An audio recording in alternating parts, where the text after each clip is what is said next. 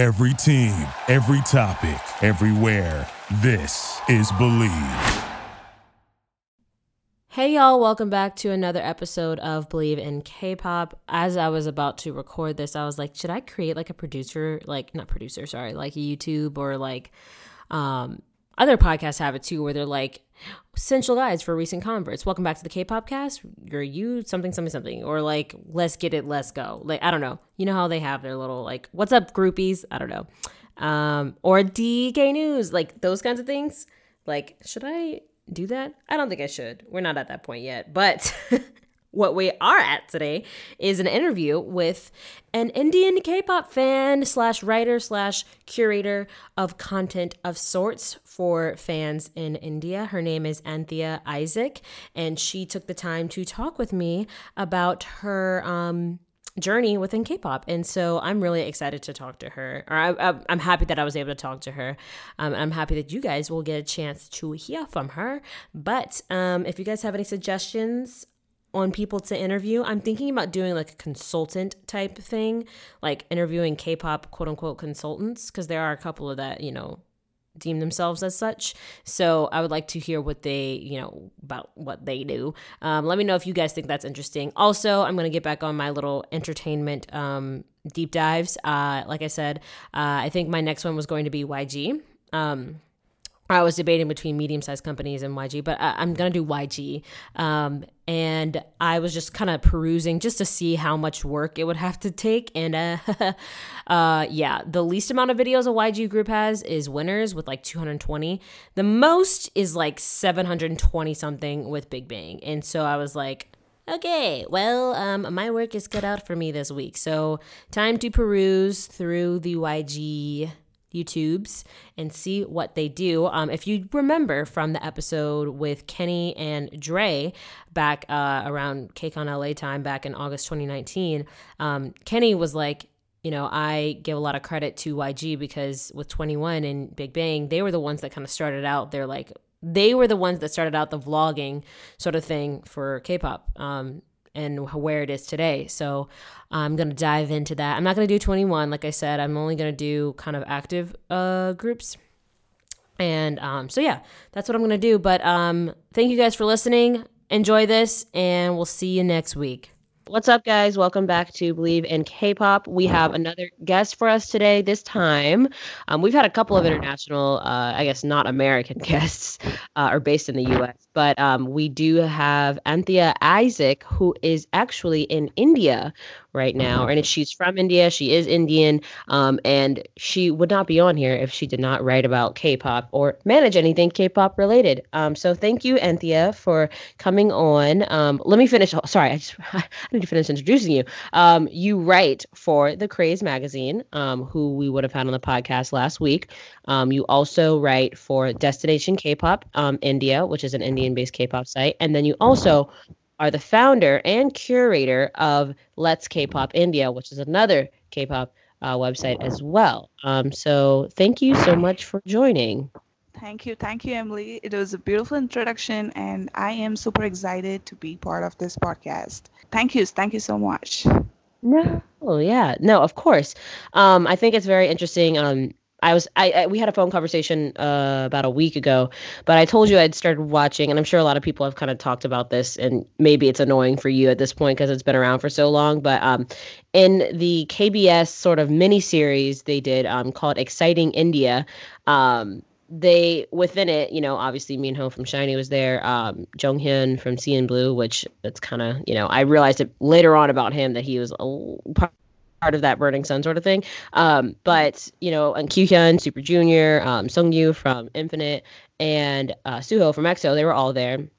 And they said that you know when they first got there, the first day, they were like, um, the you Wave isn't non-existent. This was back in 2015. It's not non-existent in India, but it's concentrated in the northern part. Is that still true?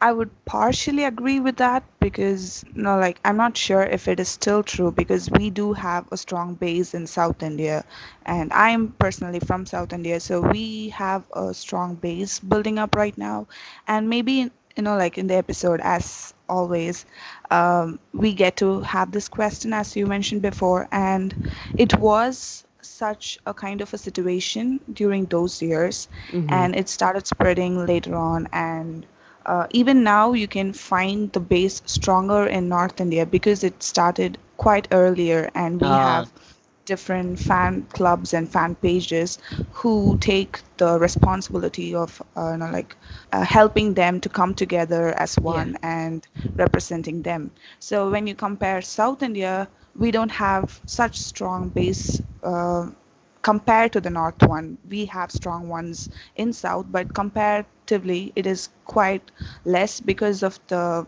delay in the where fans got into K-pop, and mm-hmm. there are still uh, you know, like groups and uh, fan clubs that are building up their own platform, and that's why it is kind of uh, seemingly uh, north-based kind of wave. But we, I do have few, uh, you know, like examples where you know like IGOT7 fans from south india actually contributed a quite amount with us based IGOT7s to actually put up GOT7 in a billboard that's what I heard. And it was ki- kind of oh. cool because mm-hmm. uh, it was basically always the North in, uh, Indian fan pages do that. But recently I got to know that even South Indian fans are trying to you know, like bring up money, donate to various uh, places, go visit orphanages and stuff. So it is kind of getting uh, recognized. And we had a recent Mont uh, concert in mm. Bangalore. Mm-hmm. And it was actually one of the very uh, few concerts that we have in South India. So the stigma that Northeast is the very beginning of this wave is true and it is there still now because you can always see that places like Dim- uh, Dimpur and Manipur being the actual stop where the groups stand there. You know, like they come and visit, uh, they definitely make a visit in Manipur or Dimapur. And additionally they kind of consider mumbai and bangalore later. So yeah it is there but we are kind of growing and i think it's kind of coming up really well right now. So you mentioned um, mont having a concert. When i think of the k-pop groups that have come or k-pop acts that have come to um, india there's Snuper there's In2It or 24k mont KARD um, and AleXa these are all I mean, except for maybe KARD. Um, the other ones, uh, and AleXa is slowly growing, but the other ones, you know, are are sort of smaller groups. Um, you know, people know them, but they're smaller. Um, why do you believe? And and this is kind of part of a larger question. Um, I guess in the context of the smaller groups coming, why and and the fact that a lot of people have said, or a couple of articles have said that the reasoning behind why K-pop isn't coming as frequently to India is because there seems to, even though there is a fan base there, the way the currencies and the payback would work wouldn't be as profitable. It would almost be a loss um, for a lot of groups, especially with the productions they put together. Why do you think, in that case, um, smaller, likely less profitable groups, or likely groups with less money, um, would be coming to India rather than the more popular ones? This is totally my opinion, but uh, of course, uh, we made a discussion in Seoul Beats website, and I was part of the roundtable conference thing where we discussed about this particular you work issue. Seoul Beats too? No, uh, I was just invited to be part of that ah, roundtable. Okay. Oh, cool. I like them. Okay, yes. so yeah, uh, we spoke about it around uh, 2019 June, I guess. So the article was up during June. So yes, the currency actually plays a very big role. If you know, like we should agree about it. And um, as I always mention that. Um, you know, like smaller groups find it easy to walk in and uh, you know like spread their popularity because according to me i think that smaller uh, groups find it necessary to make themselves established in India and into various parts. If you can say, you know, like there are much more smaller groups that try to get into uh, European market or even American market with smaller venues and stuff because they want to establish themselves by getting there but when it, when it, when we compare larger groups they don't actually need to go and persuade the fans mm. to you know like make them their fans. Like without even mentioning like we indian fans actually crave for the popular artists to actually spell out our country name or uh, our culture in any way. And we we kind of should agree to that when when a popular artist kind of spells out india or i love indian curry or i know bollywood or i know i listen to bollywood music we go crazy that's Mm. all we need but when it comes to smaller groups, I don't think we uh, concentrate. It, it is kind of stereotypical, but the whole world is behind big groups, and that's the same with Indian market too. So these kind of groups also consider, uh, you know, like India being the second populated country. I think they really w- know that there are lots and lots of people who can actually, uh, you know, like pro- profit them in being a bigger fan base. So that's why they step into India. And with a currency gap, it is actually also easy to set up and organize an event in India because the money you invest is going to be um, less than you than you when you compare with America or Europe uh, you know like comparatively with the profit it is also uh, easy to set up and organize events and concerts because it's actually going to charge you less. Uh, according to me i'm not sure. I have never been behind any production or uh, organizations before. I think that small groups actually kind of margin their profit to like uh, actually take back the money they have invested. That should be their major idea. Not to end up in a loss but you know like invest the money and take back with few you know like a marginal profit. That would be their main idea. Or just fans you know like reaching out to fans might be their priority and the later comes the profit. When it when we compare um, bigger groups it is not like they need fans first and they need the profit later. So it's like um, it switches. The priority and the needs switch. That's what i guess that's why you know like smaller groups find it easy to step into indian market and to put it up with examples. You know like In2It was not that uh, well-known group in india before. And Mm. even AleXa. People knew her of course. They had you know like fans in and around. But once they stepped into india and they you know like blew our minds away then the fans got crazy. Oh. and In2It had their own Indian fan page, and people are kind of having their own challenges, projects running, birthday projects for the members, and things started blooming up only when they stepped into India. And VAV also has, you know, like they have um, fan pages for each and every member. yeah, so they have each and every fan uh, member's fan page, and they get together for birthday projects.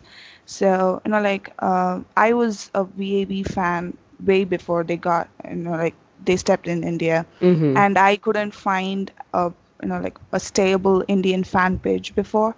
But later, when when they came here and performed, and then they you know like stole the girls' heart, they had their own Indian page, and it it became more solid and more active right now. So maybe I think I answered your question. Did I? Yeah. Or did. That's so interesting. It's like it's the Mm. reverse. It's like you have to like the fan might not know you, but once you come, then they're a fan. Like and it's just the fact that you are they're being you guys are being acknowledged, you know, and and VAV is a pretty, you know, popular group. Um the fact that you're being acknowledged is enough to make you a fan in some cases. And so I wonder with these concerts when they do come, are they sold out or close to selling out? Yeah, uh, actually, the organizers are doing a very good job in India. I should definitely appreciate Namaste and Pinkbox. Pinkbox have been doing this job for almost years, and Namaste just bloomed this year, and they are the ones who brought in In2It and AleXa. Okay. So they are coming up with creative ideas, and they are able to, you know, like sell out uh, stadiums, and to, you know, like to note, actually, 24K uh, did not have their concert in India. They, you know, like announced that they were coming to Bangalore, and even I was super excited, and I remember those days really well. It was Yeah. just a year year before uh-huh. and unfortunately they were not able to establish themselves before they could step in you know like uh, even oh. it is necessary for the members to at least you know like give a little glimpse like we should just go and check out this group. So that's that kind of uh, intuition must actually kindle the fans. So 24k was uh, that event was not able to do it and they had some trouble in selling the tickets and so they had to stop the concert from happening. So they actually never came to india. Oh. And wow. actually it's it's sad because you know like after that you know like after a few months they got the members have been changed and mm, it was yeah. quite sad so one of the things that you you kind of mentioned to me and I, i've i was spoken with another with an indian army i should say she stated that her parents weren't the most receptive of her being um, a k-pop fan and i know that you mm. might feel the same way in some cases um, so let's say when there is a concert happening and and and, and the my, the girl that I spoke to, the army, she did say that like it's not it's not just her. Um, it's there's a lot of you know Indian parents that are kind of just like used and you know kind of restrictive of you know su- their children um, supporting K-pop and you know in whatever way. And so it's kind of difficult to like she said when the BTS movie came out, it was a whole thing. She had to drive all the way to you know hours to go to some movie theater that was showing it. Now i know it was probably because you know the movie theater's far away but like she had to get like she had to pretty much bribe and like get so much permission from her parents to even do that. Do you find that in your case have you heard of uh, you know a lot of parents um, that are in india um, you know seeing k-pop as not you know a, a necessary thing to you know their enjoyment? Um, do you think there's a point when they might accept it uh, Indian system and the parenting style and the whole family structure is totally different from Western families, to be more accurate. And um, you know, like not encouraging entertainment is actually a very habitual habit of our Indian parents. So, in my opinion, it is basically because Indian population were weren't used to spending a lot of money or time towards entertainment.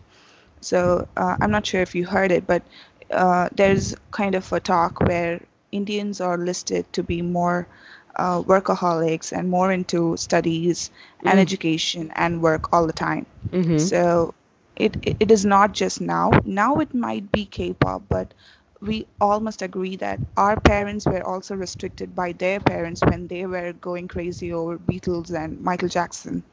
So it, it ah. continues. Yeah, this the same stigma continues. And when those days Michael Jackson's English and those English songs felt over the clouds because people were not uh, weren't able to understand English and when uh, kids said that they loved Michael Jackson they might have felt like this is so different from our culture and you like him dancing like that and things like that but now you know like english music has become a usual thing because we all learn our education through english and english mm-hmm. is mostly spoken by most of the school students and college and even parents you know like parents they agree that english is become uh, becoming a wider spoken language in india so now they are getting used to English movies and English songs, but they're still new to K-pop because you know like again it's a new language and they feel uncomfortable with their kids listening to songs which they don't understand. They they don't feel it fine because yeah. they don't actually kind of really uh, realize or understand what is actually happening on the screen. It's too much of flashy or too much of energy which which kind of makes them feel odd one out. So that is the reason. And again uh, to be more uh, specific from my point of view uh, we we have this kind of a thought where we don't spend much on entertainment as I t- told you before. Like even if it's movies or music we we kind of restrict our money being paid for the movies or the music we listen to, like movies we watch and music we listen to.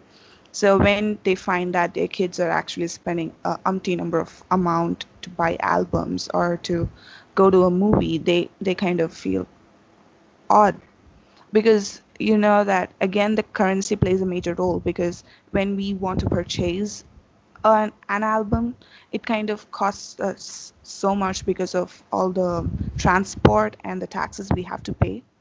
So it is quite difficult for fans to get access to the official merch that the artists actually put out.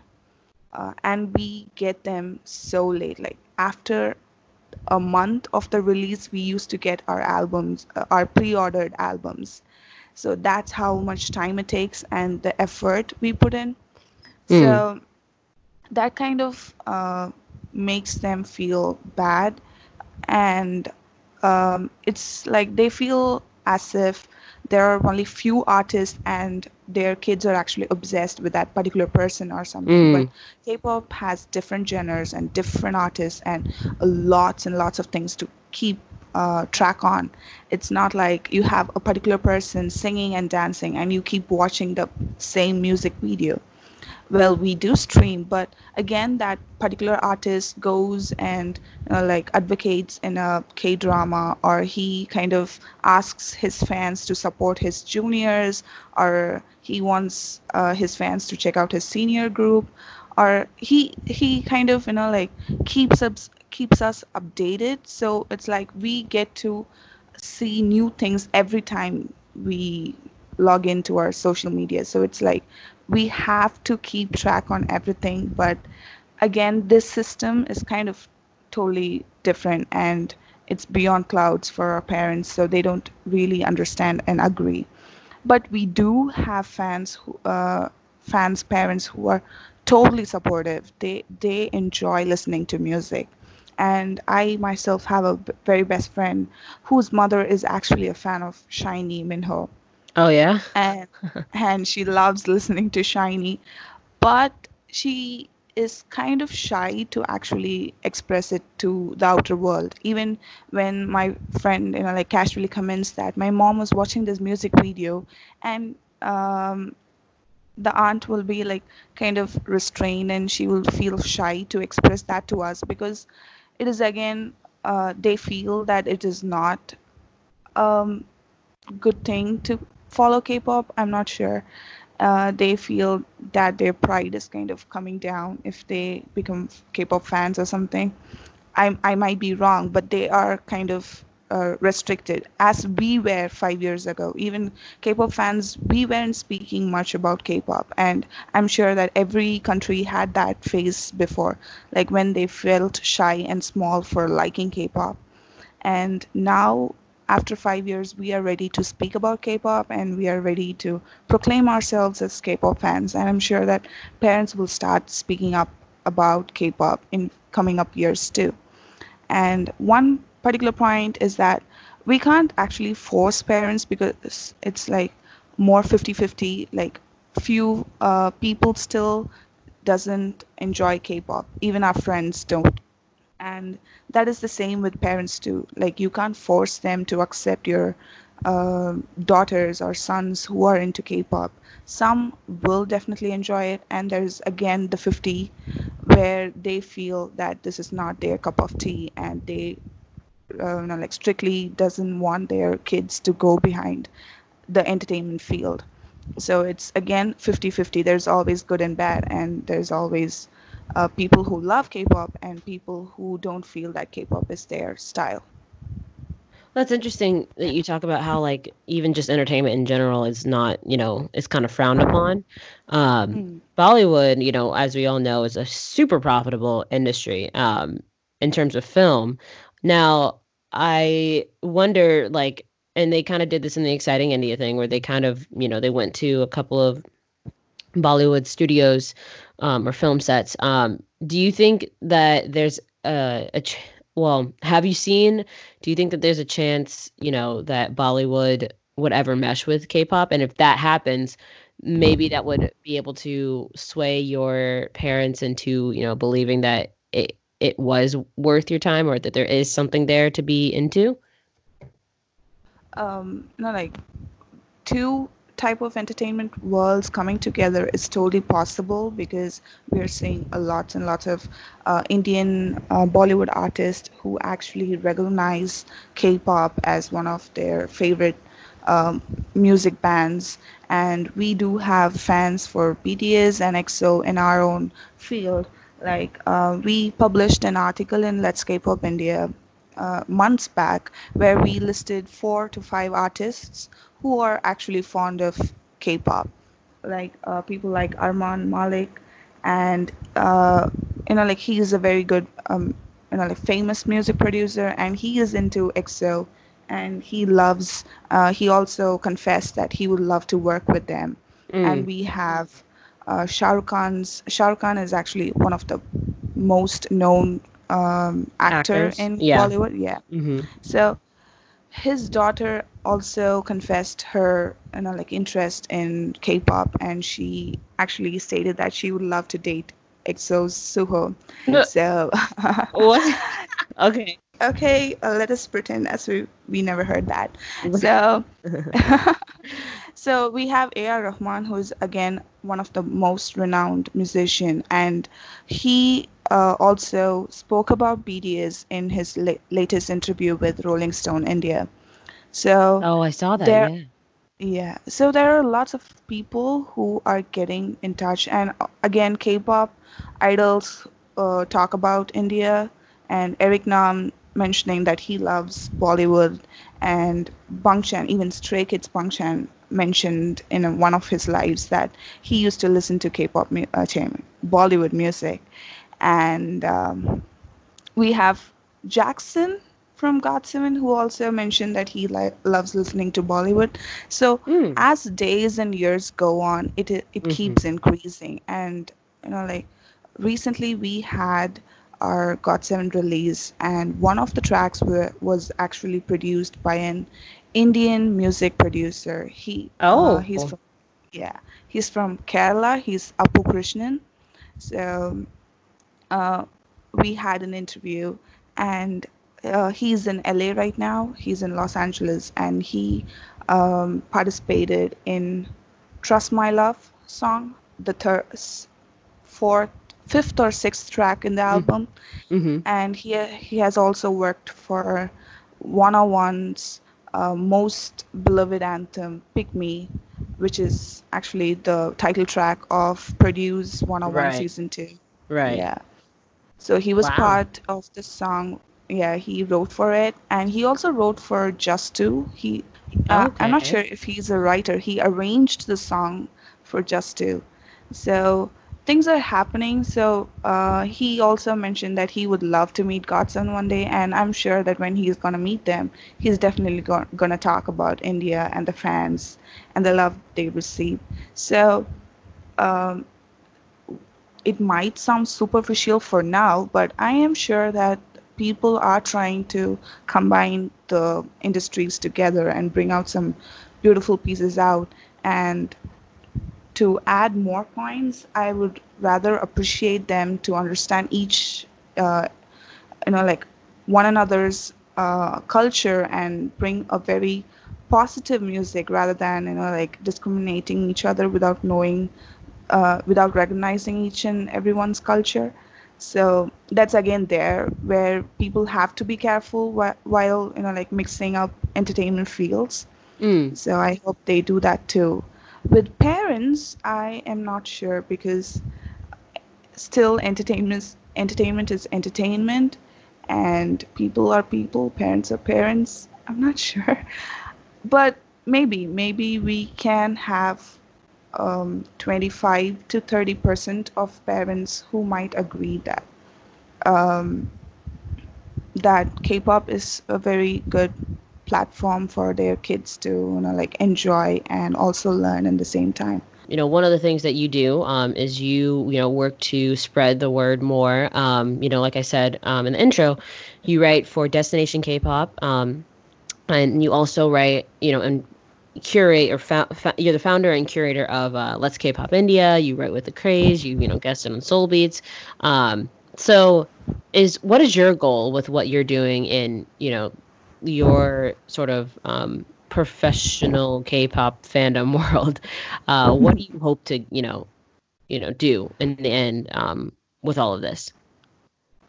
Um, more like uh, personally, it would be you know like recognizing the artists and um, you know like uh, uh, bringing the K-pop acts closer to Indian fandom. You know, like right now we don't uh, have much coverage on various artists. You know, like still there are people who still believe that BTS, EXO, and GOT7 are the popular groups that are there, Hmm. and they s- still need to know lots and lots of groups.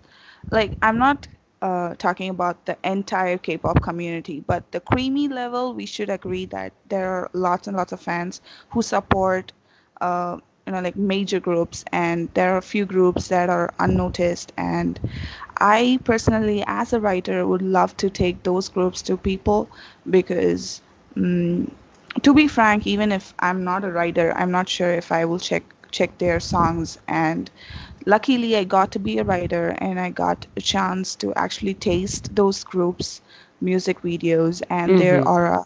So I would like to be the medium who actually takes them uh, to the fans. So uh, and I try to be as simple as possible with my language so that it kind of reaches to every set, you know, like every part of the Indian community where people actually find my articles easy to read and also fun and engaging. So yeah, that's there. And uh, also representing Indian community is Mm. also one of the dreams because uh, you know like we do have great people like Riddhi who is uh, you know like representing us in a very good way and she has met lots and lots of artists and it is uh, re- I'm really grateful being you know like I would consider myself as the second generation K-pop writers Mm. because we have the first generation who has been establishing uh, themselves very well and uh, we are kind of um, you know like lifted up by their charisma and their aura and they actually motivate us to do much greater things and i hope we could you know like move in as a community in recognizing every k-pop artist as much as we possibly can Nice. Wow. So you said you're a part of the second generation, as in like yeah i second think generation of Indian writers, or just in, in general? I would I would personally consider myself as second generation writer on the whole because Okay. there's first generation where we have uh, Ta- Tamar and Jeff Benjamin. You know, like I consider them as the first generation because they have strived so hard in bringing K-pop to media platforms Mm, mm-hmm. and we kind of use those platforms to make K-pop even more popular. So they established the genre as K-pop in the media, Yeah. and we are trying to popularize it more. So later, maybe uh, the third generation might, you know, like reach out to every part of the world. Just like the K-pop world, there is, uh, I believe that there is a K-pop writer community, and it is kind of a very healthy community, and I'm happy that I'm part of that. That's awesome. Wow. I didn't realize there were like generations or you know, I, I see what you're saying. Um, but I've never thought about it like that. But um that totally makes sense. Now, um, like before, you know, you said that GOT7, you know, kind of had uh BTS and GOT7 are the biggest groups in um or seemingly you know most popular in India. You just wrote about um GOT7's comeback. Um what are your thoughts on it? You kind of explained before this call that there, and I didn't know this. I watched the video, um, but I didn't realize there was a Romeo and Juliet sort of um, theme to it. Uh, do you want to explain that a little and what you found in writing your article? Yeah, so basically it it's it all started with the first um, um, trailer they had. It was actually in English and it was more like a cinematic trailer where they introduced the whole team of the upcoming comeback. Mm. And there they uh, had this monologue where a narrator narrates about uh, not swearing by the moon, and which is actually the taken lines from Shakespearean uh, play Romeo and Juliet, the famous Romeo and Juliet. So it basically um, it's the GOT7 members who take the roles as Romeos, and fortunately, we Ahgase we get to take the role as Juliets, and it is more like a story plot where the same happens. You know, like Juliet first dies. Uh, the actual story is kind of different. Like uh, Juliet pretends to die, and Romeo thinks that she actually she's dead, and Mm. he takes the poison, and then he actually dies, and then Juliet wakes up and finds uh, Romeo dead, and again she takes the actual poison. So it's Right. it's the story like that there. But here we find that Juliet actually dies um, first, and GOT7 members get to know that, and it's like uh, there's a line where BamBam sings, "I want to die with you." So it's more like uh, not by the moon because uh, swear not by the moon is where the moon is changing. It changes in position and shape. So it's more like where uh, it changes and it's not constant, the moon. Yeah. But when we uh, swear to each other, it's more like constant because we both will be staying together for each other. So that's the entire concept where the members and fans as lovers we promise each other on behalf of each other. So if you live i live. If you die and i die. So when Juliet is found dead, you can see uh, scenes like Mark Tuan having his uh, a robe or a dress kind of thing, a white dress, which actually represents Juliet's costume, and we can see Youngjae um, lying on a coffin, which is Juliet's coffin. So these kind of um, sceneries kind of depict the actual story plot for us and we get to see the GOT7 members standing in the balcony and waiting for the Juliet when the Juliet doesn't uh, doesn't come to the place. It is actually one of the most famous spot in the Romeo Juliet. Actually, Romeo always visits Juliet in the balcony scene. Yeah, right. So the members come together and search for Juliet, and they find her missing. And later, when um, they find her dead, you can see, uh, you know, like few men disguised in black um, wardrobe with masks. They kind Uh-huh. of moan for moan, looking at a coffin. Uh, it is kind of, in my opinion, there must be Juliet lying on the coffin, dead, and they are mourning for her. And there's kind of a tomb kind of setup, but the members walk in with a baby bird uh, in Yugyeom's hand, and he lets it fly. Yeah, I saw right.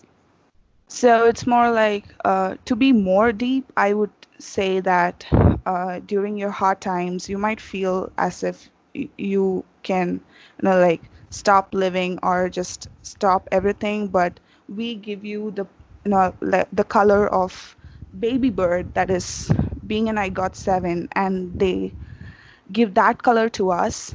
So it's like you can color. Um, I I don't ex- uh, exactly remember the exact lines, but it's more like I would like to be colored with your color, and I would like to give my colors for you. So it's more like a sacrificing kind of love. So I want you to live with my colors. So they let the bird fly, and the whole tomb kind of falls down. It wrecks. So it kind of symbolizes that the Juliet is coming back to life. We can also uh, contemplate this scene with Jesus' resurrection because we get to see the ima- imagery where the tomb kind of cracks open and falls down when Jesus, uh, you know, like uh, rised on the third day. So it's similarly the same where the moon cracks open, even the celestial object might disappear, and um, it's more like we can even fake death by being together forever. So there's a moon cracking open, there's the tomb falling down. So Mhm. basically, in the end, um, GOT7 tries to bring a twist in the usual Romeo Juliet story where they get to bring back Juliet to life and be together forever. Wow. Wow. I uh, did not know that. I should have honestly expected that. I know that GOT7 has like a storyline sort of thing, but this kind of seems like it breaks away from that storyline. Like, you know, where Jin Young is almost dead, but his members are not dead, and you know that kind of thing. Mm-hmm. Um, does it connect? Do you feel like it connects at all? I'm not so strong with theories, but I think this is kind of a different one because the members confess that it is more, you know, like the theory follows from call my name, calling my name. Yeah. So in calling my name, they say that they want the lover to trust them. And here they ask the same and they actually, you know, like stand up for the trust and the love. So I think uh, let us not compare the other theories, but this actually felt, you know, like it had its own story and plot according to me. So it was a good one. Ah, okay. Yeah. Okay. Well, props to GOT7 with the and when, when I first saw that teaser, they were riding in that carriage sort of thing. I was like, oh, are they going back to like the 1800s? Like, where are they? Like, I was so I was intrigued by that. Really, um, I thought that was really cool how they kind of introed it with that. But um, thank you, Anthea, for taking the time to uh, be a guest with us. Um, do you have anything that you want to promote? You know, whether it's your publications or if you have an upcoming article, that kind of thing. Thank you, thank you for having me. So it's more like uh, yes i'm a writer so you can you know like get to read all my articles in destination k-pop and the craze. You can follow me in twitter and instagram to know whatever the articles i write. And uh, for let's k-pop india it's actually a group of college students. We get together and we write subjective articles on k-pop.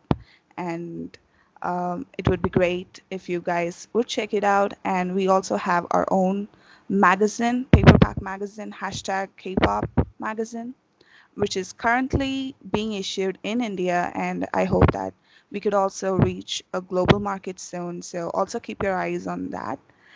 And I would really love to get in contact with you guys. So always feel free to DM me, and I would really love to talk a lot about K-pop with you guys. Thank you. Oh, nice. Yes, Anthea is very enthusiastic. She loves uh, SF9 too. If any, um, what's the name of SF9's fandom? It's fantasy. Fantasy. I knew it. I knew it. Okay, I knew that. Oh I'm cutting God. that out. I was out. Reading. Um, I thought you would never ask about it. No, I I really enjoy. Uh, uh, I like a lot of their title songs, and I do like some of their B sides. But um, after watching Sky Castle, I recognized Chani, and then I was like, oh wait, he hosts with Hyunjin and uh uh Nan Nan right? No, no, no, no. Mina, Mina. Yeah. So then I was like, oh, SF9. Oh, SF9. Okay. Um, I knew their fandom was fantasy, but either way, um, thank you so much, Anthea. Um, Anthea might be coming on as a co-host at some point. Um, in a couple ep- episodes. Um, so look out for that. But yeah, make sure to go, you know, check out the publications she writes for, and um, yeah, reach out. Um, wait, did you mention? Sorry, I blanked. Did you mention your Instagram? Uh, no, it is at Anthea Isaac. It is you know, like the same name for Twitter too, so you can find me there. A N T H E A I S A A C. Anthea Isaac. Cool. All right. Well, yeah, you guys can find her there. You can find me at EMI H A Y D E L. We do have a uh, Discord going on, so um, you guys can go check it out. Um, or if you want the link, I will give it to you if you just shoot me a DM. So thank you guys for listening, um, and we will see y'all next week.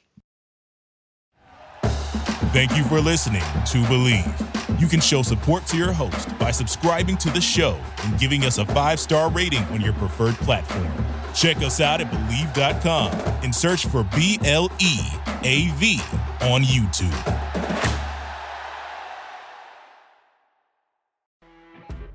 You know, when you're listening to a true crime story that has an unbelievable plot twist that makes you stop in your tracks? That's what our podcast, People Are the Worst, brings you with each episode. I'm Rachel. And I'm Rebecca. We're identical twins who love true crime cases that make you say, didn't see that coming, and we hate the people responsible for them. Listen to People Are the Worst now on Apple, Spotify, or wherever you get your podcasts.